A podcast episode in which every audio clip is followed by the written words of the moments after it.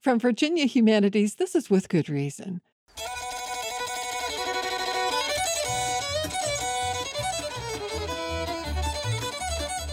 The thought of gathering with thousands of people at a music festival right now is pretty unnerving, but it's something that musicians and fans have done every year for almost 85 years in Galax, Virginia. I'm Sarah McConnell, and today on With Good Reason, the Old Time Fiddlers Convention. Later in the show, the sounds and styles of the banjo take us through its curious history but first, young people are learning to play old time and bluegrass tunes more than ever before. Jon Lohman is director of the Virginia Folklife Program at Virginia Humanities. He talks about this next generation of musicians and ways to support professional players in this difficult time. Hey, John, thanks for talking with me. I know you've got a lot going on right now. Oh, it's a pleasure. It's a pleasure to talk to you. You were featured in a relatively new documentary called Fiddlin', and it's about the Galax Old Time Fiddlers Convention in Galax, Virginia. What makes it so special? Well, I should just say to your listeners, uh, you know, a lot of folks who are not familiar with these, they hear they hear the term Fiddlers Convention, and I think they get this vision in their mind of, you know, maybe a Hyatt Regency somewhere where there's tables and fiddles out or something like this. Think of it as kind of like part festival, part contests, part campground for a week, part family reunion. It's almost like a little town gets created for a week, and folks spend the week there, sleeping in RVs and tents and playing music 24 hours a day. And then there's contests in every type of instrument and bluegrass and old time music. It's just an amazing event. Um, and the Galax, which is a small little town in Grayson County, Virginia, right on the North Carolina line in the Blue Ridge Mountains, is just about the oldest and the largest fiddlers convention in the country. And they're celebrating, uh, hopefully, their 85th this summer. Do you think the summer convention will still be on? When is it? It's in. It's always in the first week of August, so we hope it will. I have to say, under this time of social distancing, it's hard to find an event that is uh, less about social distancing than a fiddlers convention because it's all about people coming together. Let's listen together to a clip from the documentary Fiddlin'. This features Karen Carr. She's an upright bass player who talks about how playing music lifted her out of dark times. Being manic depressive or bipolar, the highs are fun, but they leave behind a debris field of debt and heartache that you, that same people cannot imagine. And when you come off the highs, the depression is so deep that that I have actually thank God for not having to take this breath that I just took. I can go on to the next breath, you know. And when I started messing with that daggone guitar, pretty much healed me. I mean, from dozens of pills a day to nothing, being able to appear reasonably sane out in public that's a pretty big deal. That's a beautiful story. Actually, I know Karen quite well. She plays bass in a wonderful old time string band called the Crooked Road Ramblers, and uh, you know that's you hear that story a lot. You know, it's uh, music is is uh, is a healing force. You know, and this is a community that has um, and a region that has used music for this purpose for centuries, for generations, and this is this is uh you know that part of Virginia, that part of the country, I mean, really was America's first frontier. You know, and these were these were hard times for folks, and and uh, a city like Galax has experienced uh, a lot of hard times, and and continues to. It was a it was a major center for uh, furniture factories that has experienced um, a, a, a um, almost collapse, you could say, and music is what keeps them going and, and and for a lot of them it's it's what they look forward to all day, you know, is that time when they can pick up the banjo or the fiddle or whatever with family and friends. So that story is beautiful and it's it's not altogether unique. It amazes me how the documentary shows how many young people are performing at top levels. There's so many of them. They seem to love it. Oh, it's, a, it's an amazing thing to see. You know, I remember when I started, the big narrative out there was that uh, everybody was so afraid that these uh, types of music, uh, bluegrass, old time, traditional music, was going to die out, that the kids aren't into it. Um, and I could tell you, I'm really happy to t- report that nothing could be farther from the truth. And the kids have just gotten better and better and better over the years. It's astonishing. Um, and a lot of the old timers will tell you that the, the, they've never seen anything like it, like they, they see now. It's just a culture down there where multiple generations down there enjoy spending time with one another. And the musicians are very generous with their time with the young people. They always are. They're always happy when a kid says, "Hey, how do you play that lick? You know, how do I how do I do that thing that you just did?" Um, so it's it's really a beautiful thing. Hey, Kitty. How you doing? Are you Kitty? Who you want to play? Played Sally Ann already? No, little Sally Ann.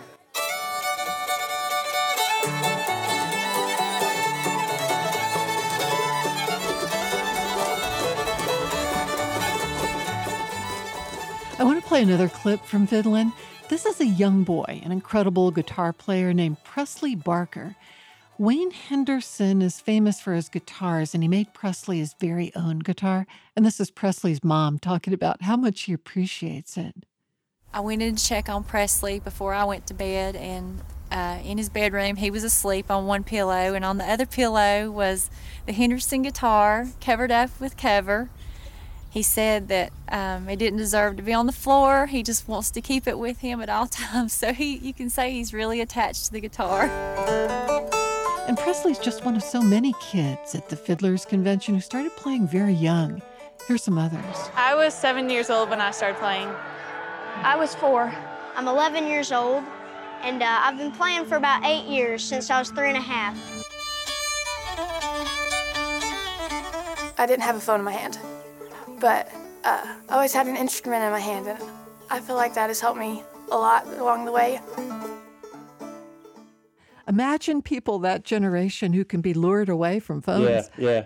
I'm sure you're speaking to uh, parents uh, all over the country here who wish they could get an instrument in their kids' hands instead of a, a screen. I think we're waging a, a separate war in the country right now versus screens with our children with all this uh, free time. But a really interesting thing that that that I've found is that the kids are actually they're actually a lot of them are really utilizing technology. Kids are you know watching uh, musicians that they want to learn from on YouTube. A lot of them are taking lessons on YouTube or Skype or these other ways. They're recording music and they're practicing and they're and they're sharing you know with social media so that the technology in these cases is not so much uh, moving them away from the music, but in a lot of cases is bringing them even more to the music. Yeah, and it's great to hear so many young girls are playing the music. You know, it's it's uh, you see Ivy Phillips and you see Kitty Amaral and you see Isla Wildman. You see these young girls in the film, and that's been something that's been wonderful to see. Is just uh, you know really an increase of girls and women playing the music because um, you know bluegrass and old time can be uh, often a, a, genre, like many genres that are really uh, musical genres that tend to be dominated by men. In fact, Dori Freeman, who's an incredible songwriter from Virginia, has a, a quote in the film where she talks about that you know, if you look at, at most festivals out there, you know, bluegrass festivals or Americana festivals, you know, they always have the poster where they have the the big name on the top and then they go through and you go to the bottom of the page with all the names. She says you can often count on one hand the number of females on those lists. And that's really changed. I mean, girls are winning this thing. In fact, last year at the Fiddlers Convention, Isla Wildman, who I'm proud to say was an apprentice twice in our program, uh, won Best All Around Performer uh, at the age of I believe I believe she was 15 when she did that. Um, so the girls are taking over, and uh, that's good to see. It is so fun and reassuring to see this young generation so skilled and embracing the old time music.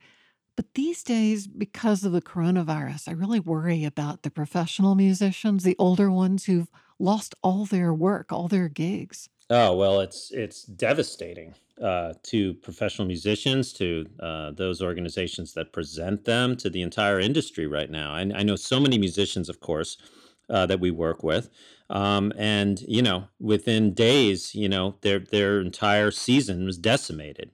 Uh, festivals being canceled, theaters being canceled. I mean, this is all about people coming out and being together for live performances. Um, so this has been really rough. What a lot of them are doing right now, and it's it's it's pretty amazing to see. Uh, so many musicians now are turning to uh, social media and streaming services. Uh, every night there are many uh, concerts that you could watch, folks just from their living room uh, performing, and you can watch and you can donate to the musicians. Um, a lot of them are are giving lessons. What we're doing at the Folk Life program right now, as quickly as we can, is we are reaching out to as many musicians of all types um, in Virginia uh, to to get set up uh, to teach online and to form right there on our website, virginiafolklife.org, uh, where you can see all these different folks that you could learn music from and how to connect with them to help out. It really will help out these musicians who have no source of income right now. So we're going to provide a directory we're going to f- showcase different artists, uh, but also what better time, you know, than now while we're all shut in the house to to learn that instrument you always wanted to learn. And it's a form of connection, as you know. So so that's what we're up to, and I encourage people uh, to to check us out and and to uh, to learn an instrument. John, that's terrific. Give me that link one more time. It's virginiafolklife.org. So this documentary called Fiddlin' just just out Mhm. since last fall. How can people watch it? Well, it's available for streaming on uh, Amazon Prime for those who have that, or Apple TV. You can also order a DVD from the film's website, which is www.fiddlinmovie.com. The film was uh, produced and directed by two sisters from Carroll County, which is right uh, adjacent to Galax. Uh, they grew up there, and uh, they're not musicians themselves, but like anyone there, they grew up going to the fiddlers conventions, and um, it's actually their first film, and it's a it's a beautiful film. Well, Jon Lohman, thank you so much for talking with me and with good reason, and I hope you and your family stay safe. Oh, you too, Sarah, and to everyone out there as well.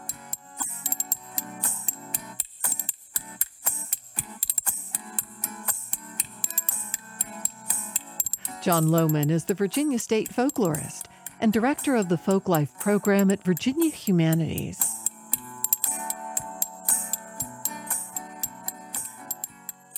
The banjo is an instrument that often gets connected with the backwoods of the American South. But its roots are in Western Africa. And its history includes upper class women picking classical music on it.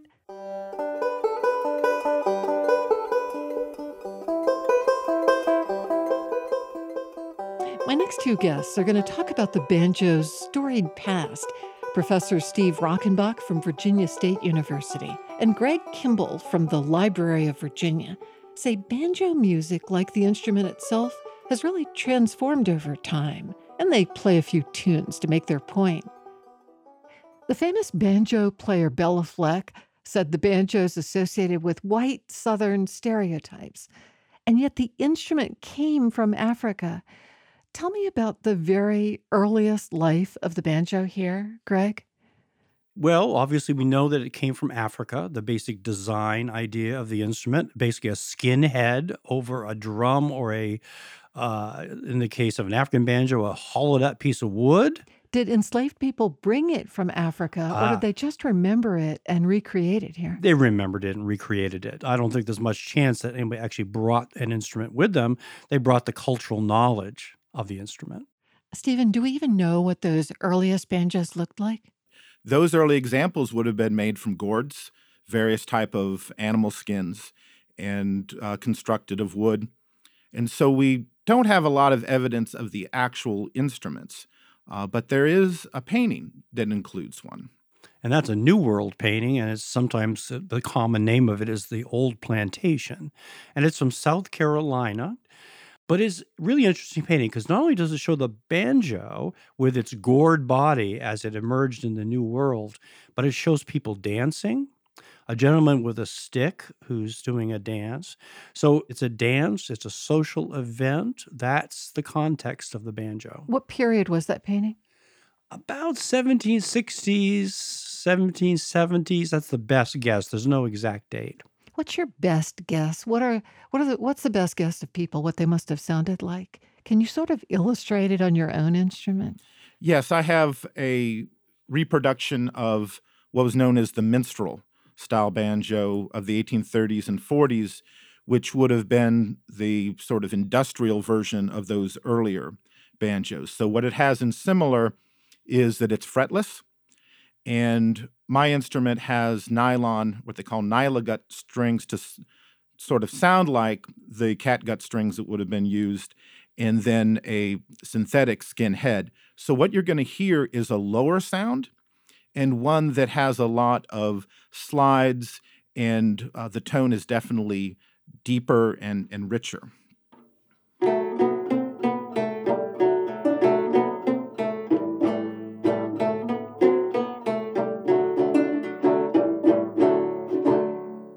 So, fairly early on, the banjo was mostly being heard where? It was being heard on plantations in the South?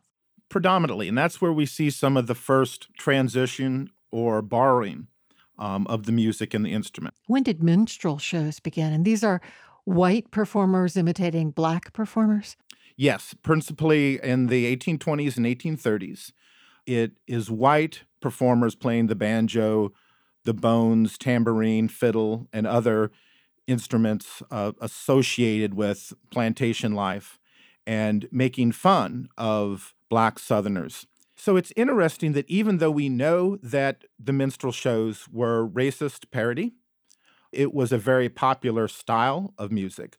So you could hear a lot of different songs in that style. One example is a song, Darling Nellie Gray, written shortly before the Civil War by Benjamin Hanby, who was a white minister. He wrote it as an abolitionist song. So the song itself is talking about a young man who goes to see his sweetheart, who's enslaved, to realize that she's been sold from Kentucky down the Mississippi River to where he'll never see her again. Played on the minstrel banjo, this is Darling Nellie Gray.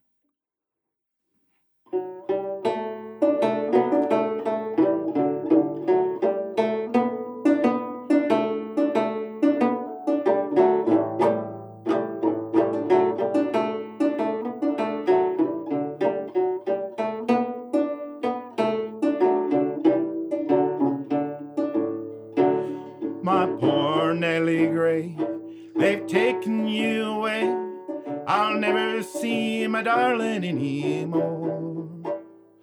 I'm sitting by the river and weeping all the day.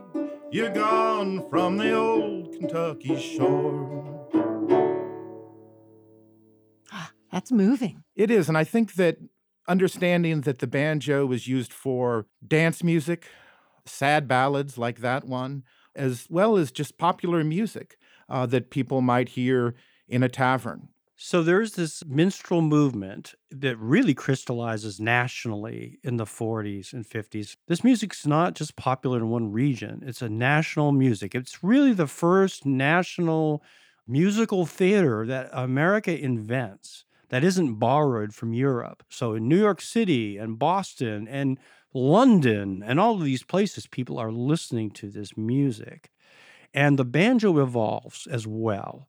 And in the 1840s, you have the first manufacturing in Baltimore of the banjo as we really probably understand it today. Was it played by the North and the South soldiers during the Civil War? Absolutely. In fact, there are wonderful photographs of minstrel bands in uniform playing uh, for their units, Either North or South. North or South.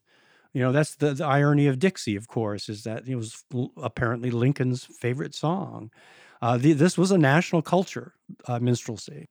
You guys don't want to launch into something from the Civil War, do you?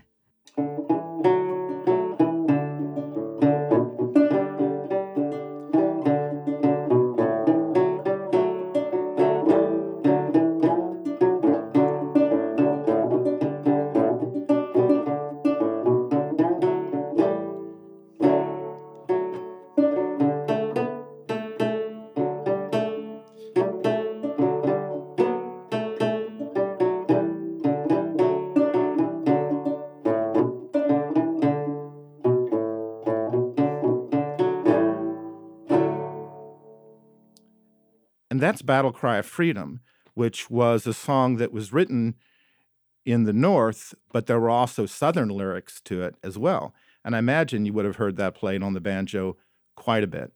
And another thing that happens that's really revolutionary is that the banjo doesn't just remain a minstrel instrument, but it starts to go out into all these new musics that our Americans are inventing. So, jazz, you have the tenor banjo that's employed in that, you have ragtime music. You have all of these other forms, and the banjo basically adapts. So, all kinds of people are playing the instrument. You have white ladies playing the instrument in parlors, and you have people playing minstrel style, and you have people playing classical banjo.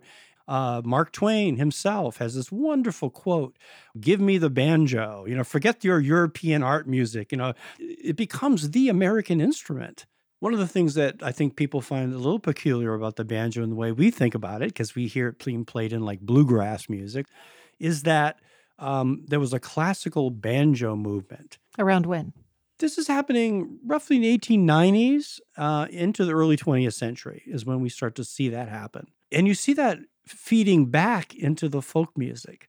We think of folk music here in the, among the people, and here's classical music up here, but they feed on each other. So, a good example of this, how classical banjo influences folk music, the reverse of what we might think, is Marion Underwood. He's the banjo player for uh, Taylor's Kentucky Boys, and he plays a wonderful piece called Coal Creek March. This is recorded in 1927 in Richmond, Indiana, at the Gennett Studios.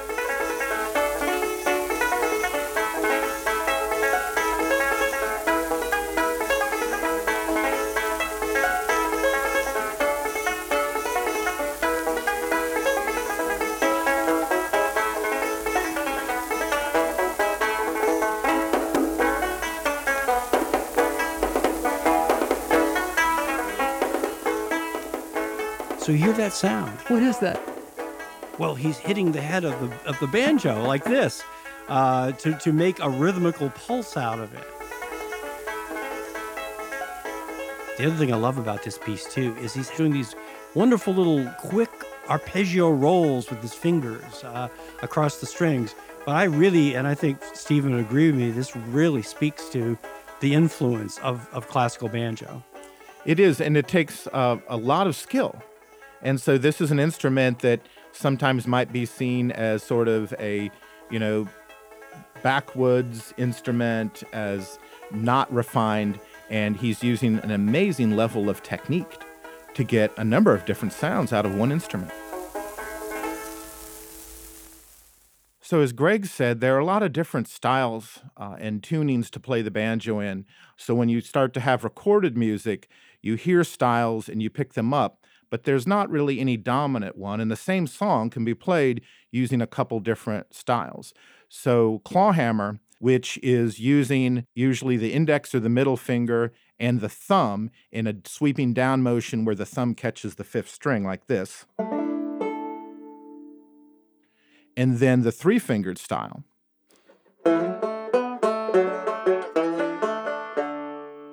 When did we start to see bluegrass?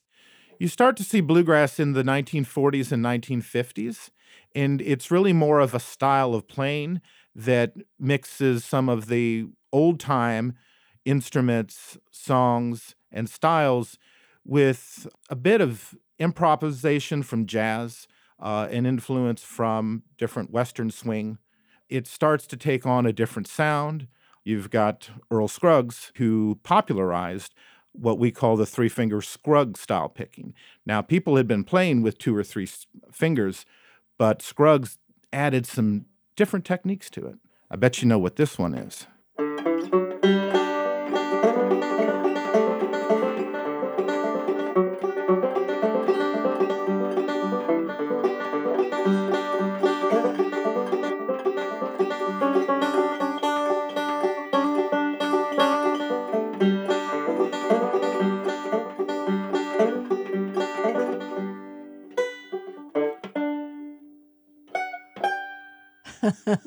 Beverly Hillbillies. Yes, exactly.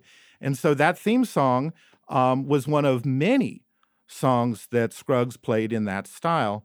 And so bluegrass then changes as other players use metal picks on their fingers and a plastic thumb pick, and then use the banjo in ways that it hadn't been played before, playing hot licks, faster riffs, um, soloing, and playing further down the neck.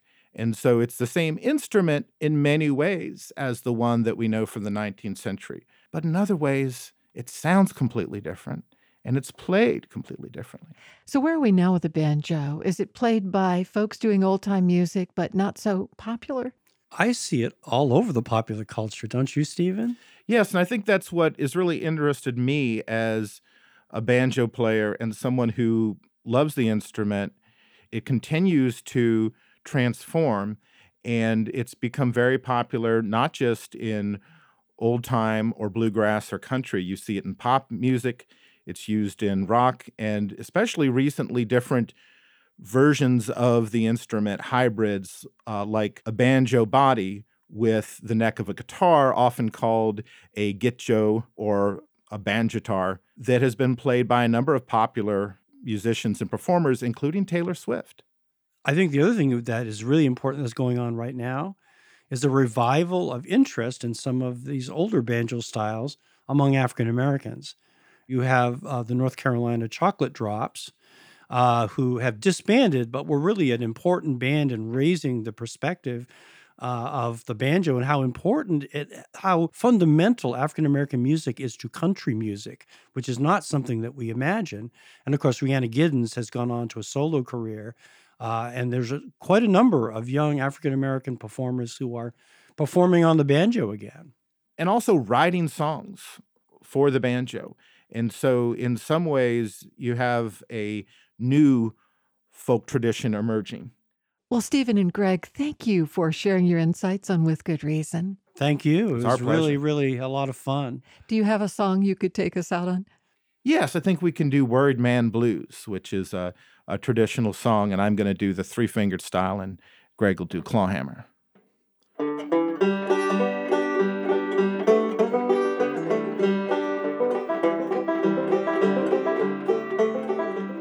Stephen Rockenbach is professor of history and philosophy at Virginia State University. Greg Kimball is director of public services and outreach at the Library of Virginia.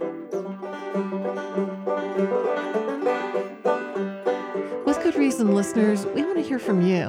What are you doing to cope with the COVID 19 changes? What's helping you? Record a voice memo on your phone and email it to us by Monday morning so we can share. You can find our email address on the website or email it to WGR at virginiahumanities.org.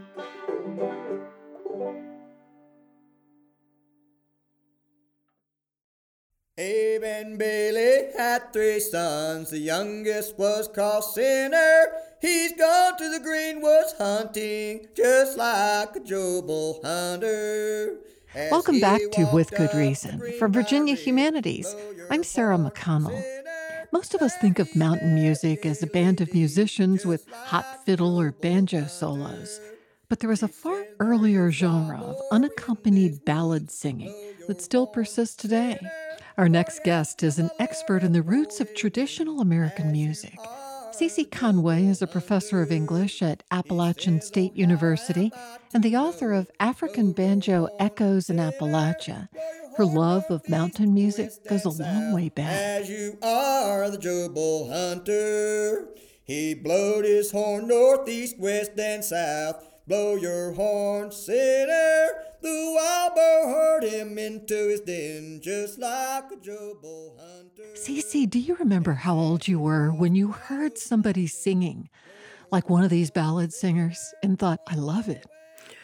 really the first song I learned the words to was not a ballad, but the blues with Lead Belly singing Irene Goodnight.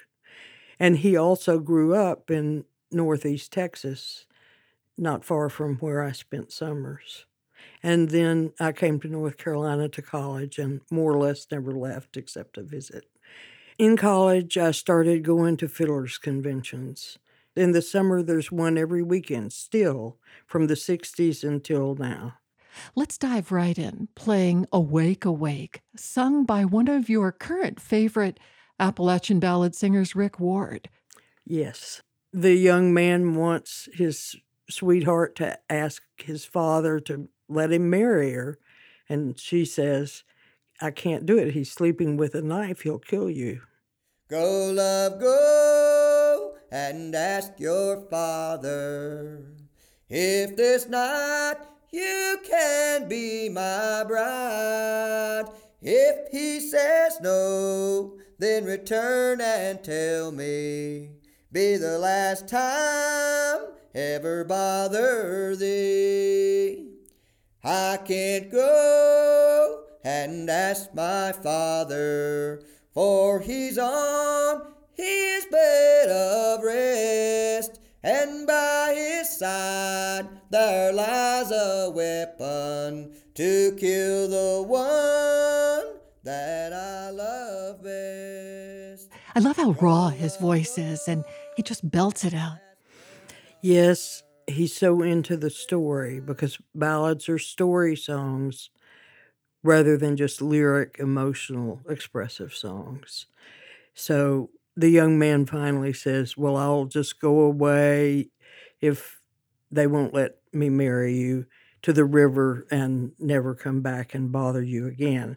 And she says, No, no, stay with me a while and then I'll run away with you. And what happens in the end? She does. And this was something new in this country because in the old world, the parents they there was no place for people to go, so they were more obedient to their parents. But here, they could go away and make a new life for themselves. So many of these old ballads are very gory. Why is that? Because they're about really the fears and the values of the people who sang them. So when the husband comes home and finds his lady in bed with Mattie Groves, he cuts off her head and kicks it against the wall. But then he lowers it gently into the grave. So, what kind of emotions and ways of being are those that are being touted in these ballads? Well, on the one hand, adultery can cause a problem. Another interpretation of the song is when you hear the horn blow, get up and go. so, did these ballads that came over from England and Scotland and Ireland, did the lyrics and form of the ballads change after a while in the Appalachian Mountains? The form didn't change so much except to grow shorter and more intense and dramatic. Had they been long? Oh, yes, they were sometimes 64 verses long, and now maybe they're a dozen verses long or eight. And the subjects, would the subjects change? A lot of the subjects remain the same romance, jealousy. They're called by the people old love songs. How early did these singers arrive in America? They probably came as early as Jamestown in the 1600s. Perhaps more from Scotland than from England and there was also Irish influence, although the history of that is less clear. Were they singing and settling up and down the colonies, or did they immediately head for the hills and go to Appalachia?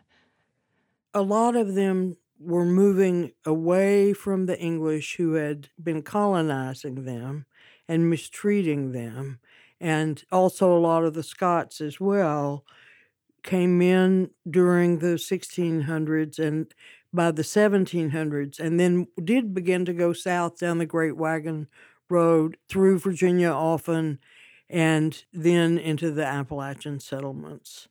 They really have persisted in the two main communities that continue to sing ballads today. Beech Mountain was the first Appalachian settlement, what's now North Carolina, so, Rick Ward, who sang Awake, Awake for us just now, he comes from a long tradition of ballad singers in his family. He's kin to the first two families that settled on Beech Mountain first the Hicks and then the Wards. And the ancestor of the Hicks probably came in through Jamestown, worked on a t- tobacco farm at the head of the Rappahannock River. He was an indentured servant he worked off his time and bought land, and then eventually the family began to trickle southward.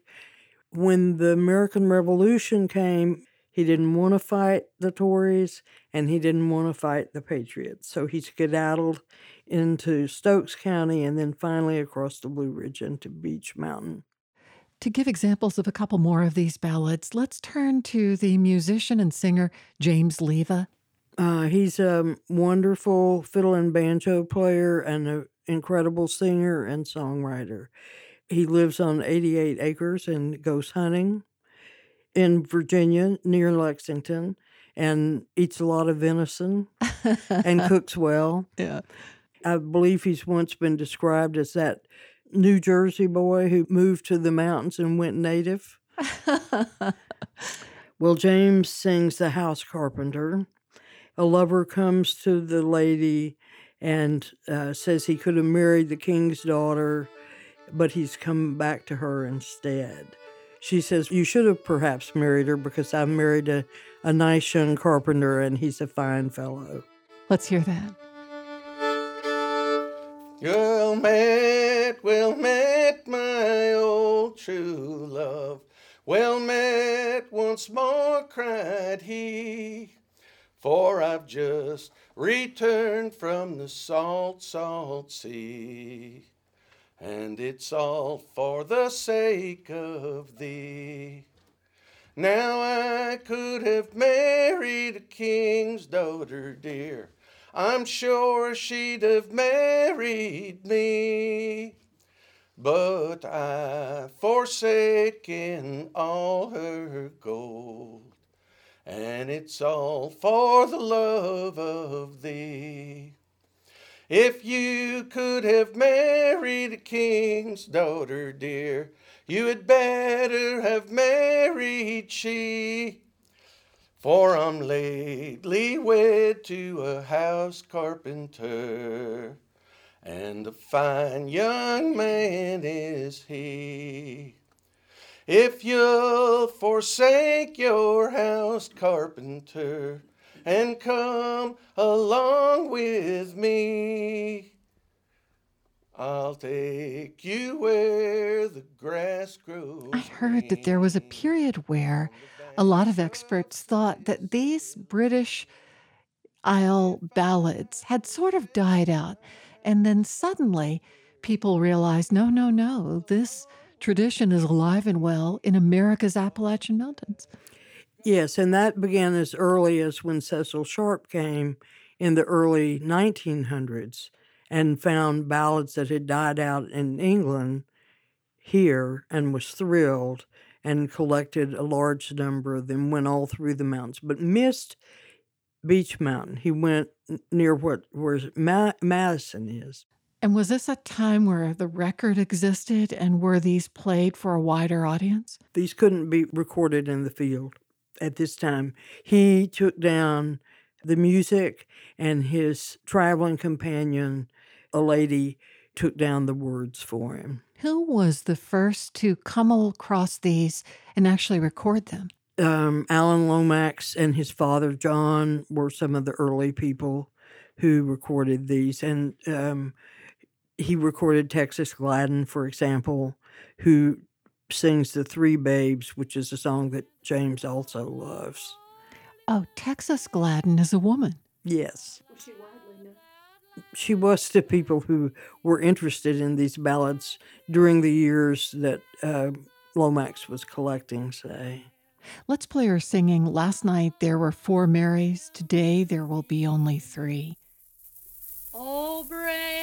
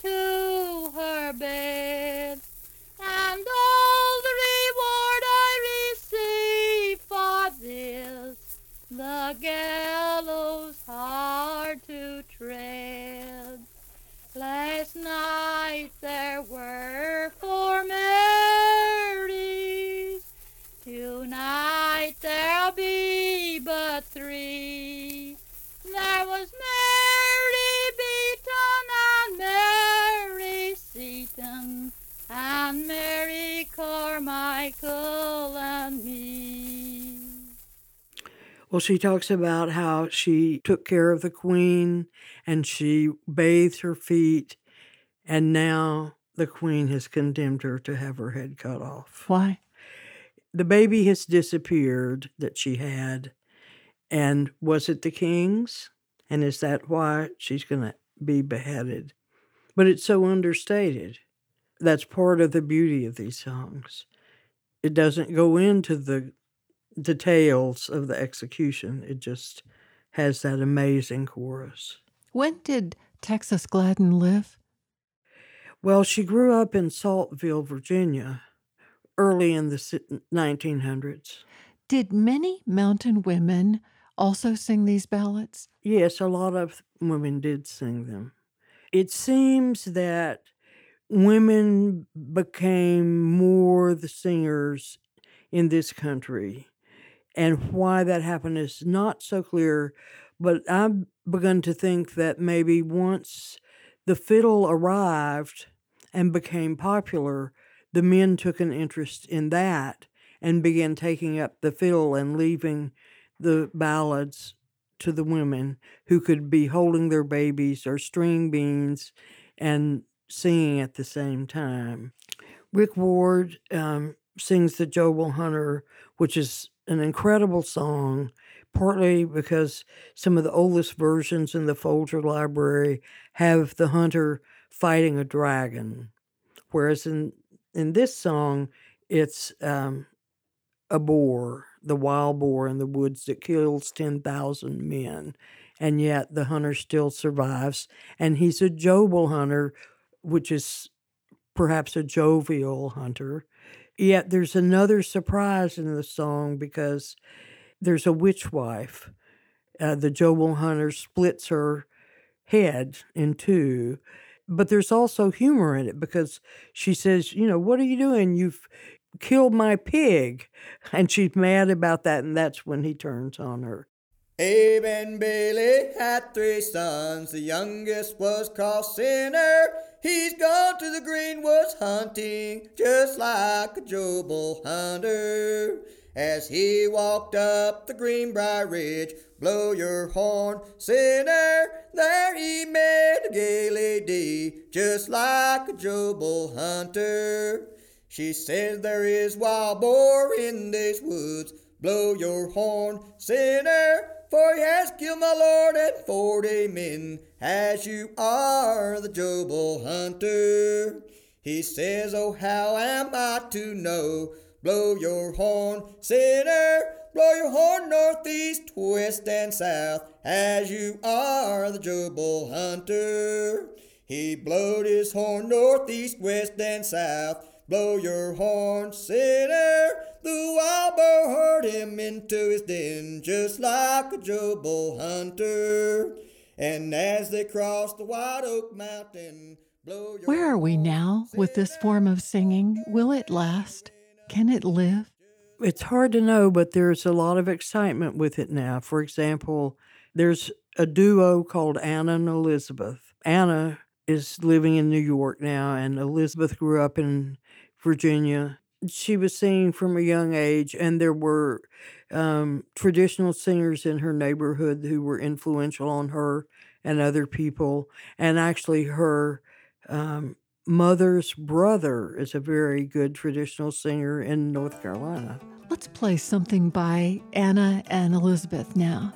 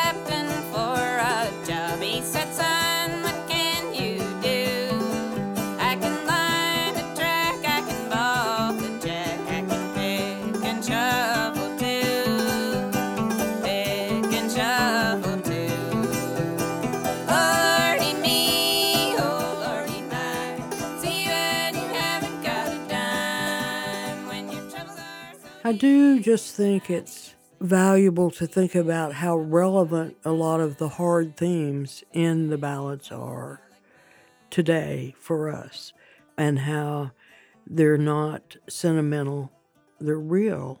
They're about the real challenges that people have, whether it's the young man's fear that he doesn't get to marry his sweetheart, or it's her fear of leaving her family, but her willingness to follow her beloved at possibly great expense and danger. We all know what it's like to be in love with somebody and to wonder how that will work out or to face challenges about how it has worked out. Calling them the old love songs is the perfect name, even though most of them do not necessarily end happily. Why do you love these ballads? Mm, I love the stories. I love the lack of sentimentality, but the deep feelings that are suggested by them. Are there any popular music performers that you can think of who've been influenced by this very ancient ballad style? Well, there's some sort of aging ones. Uh, Joan Baez in the 60s sang many beautiful ballads, Silver Dagger, The Copper Kettle, and others. Her singing style wasn't so traditional, and yet there's something about her personal authenticity that I think survives well.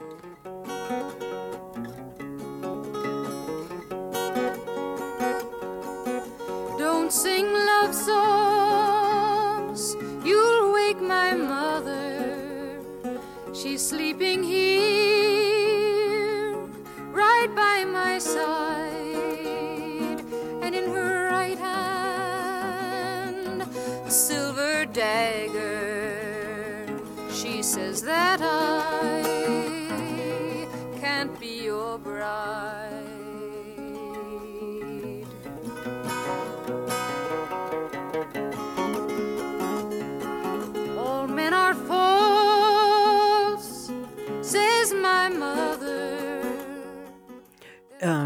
back in the beginning, when a bunch of us were first getting into this, this music and being around it, we were drawn to it and to the people who sang it and who played the music.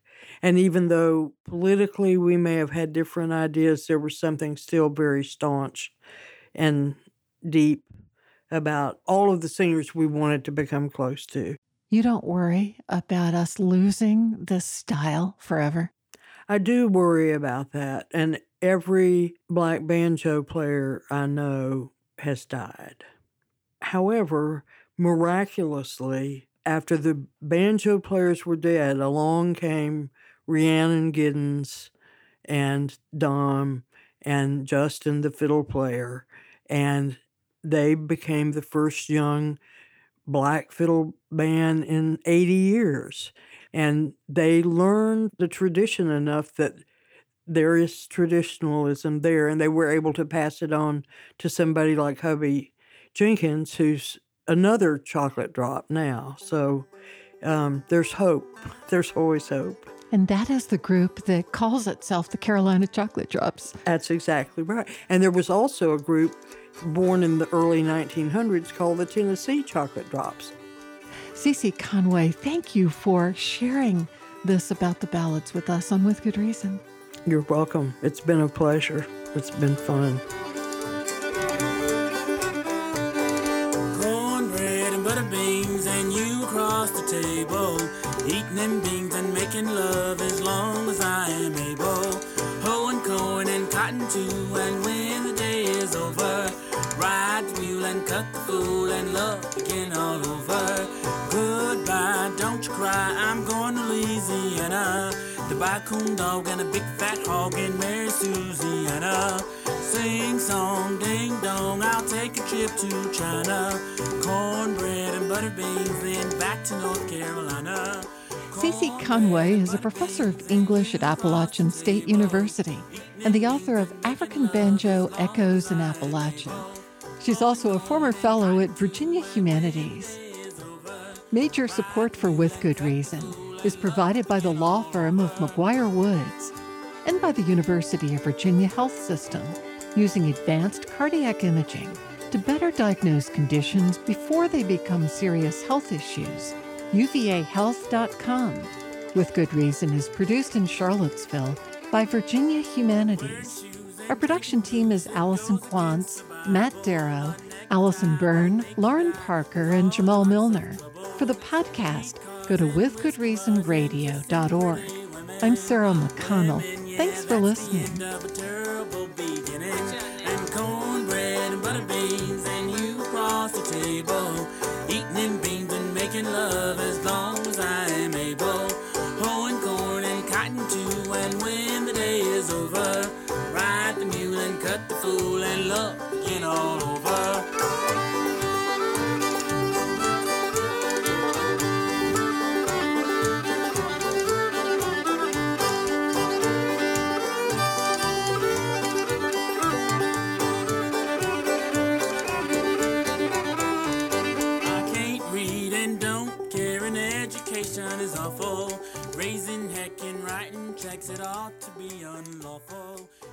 hose and clothes.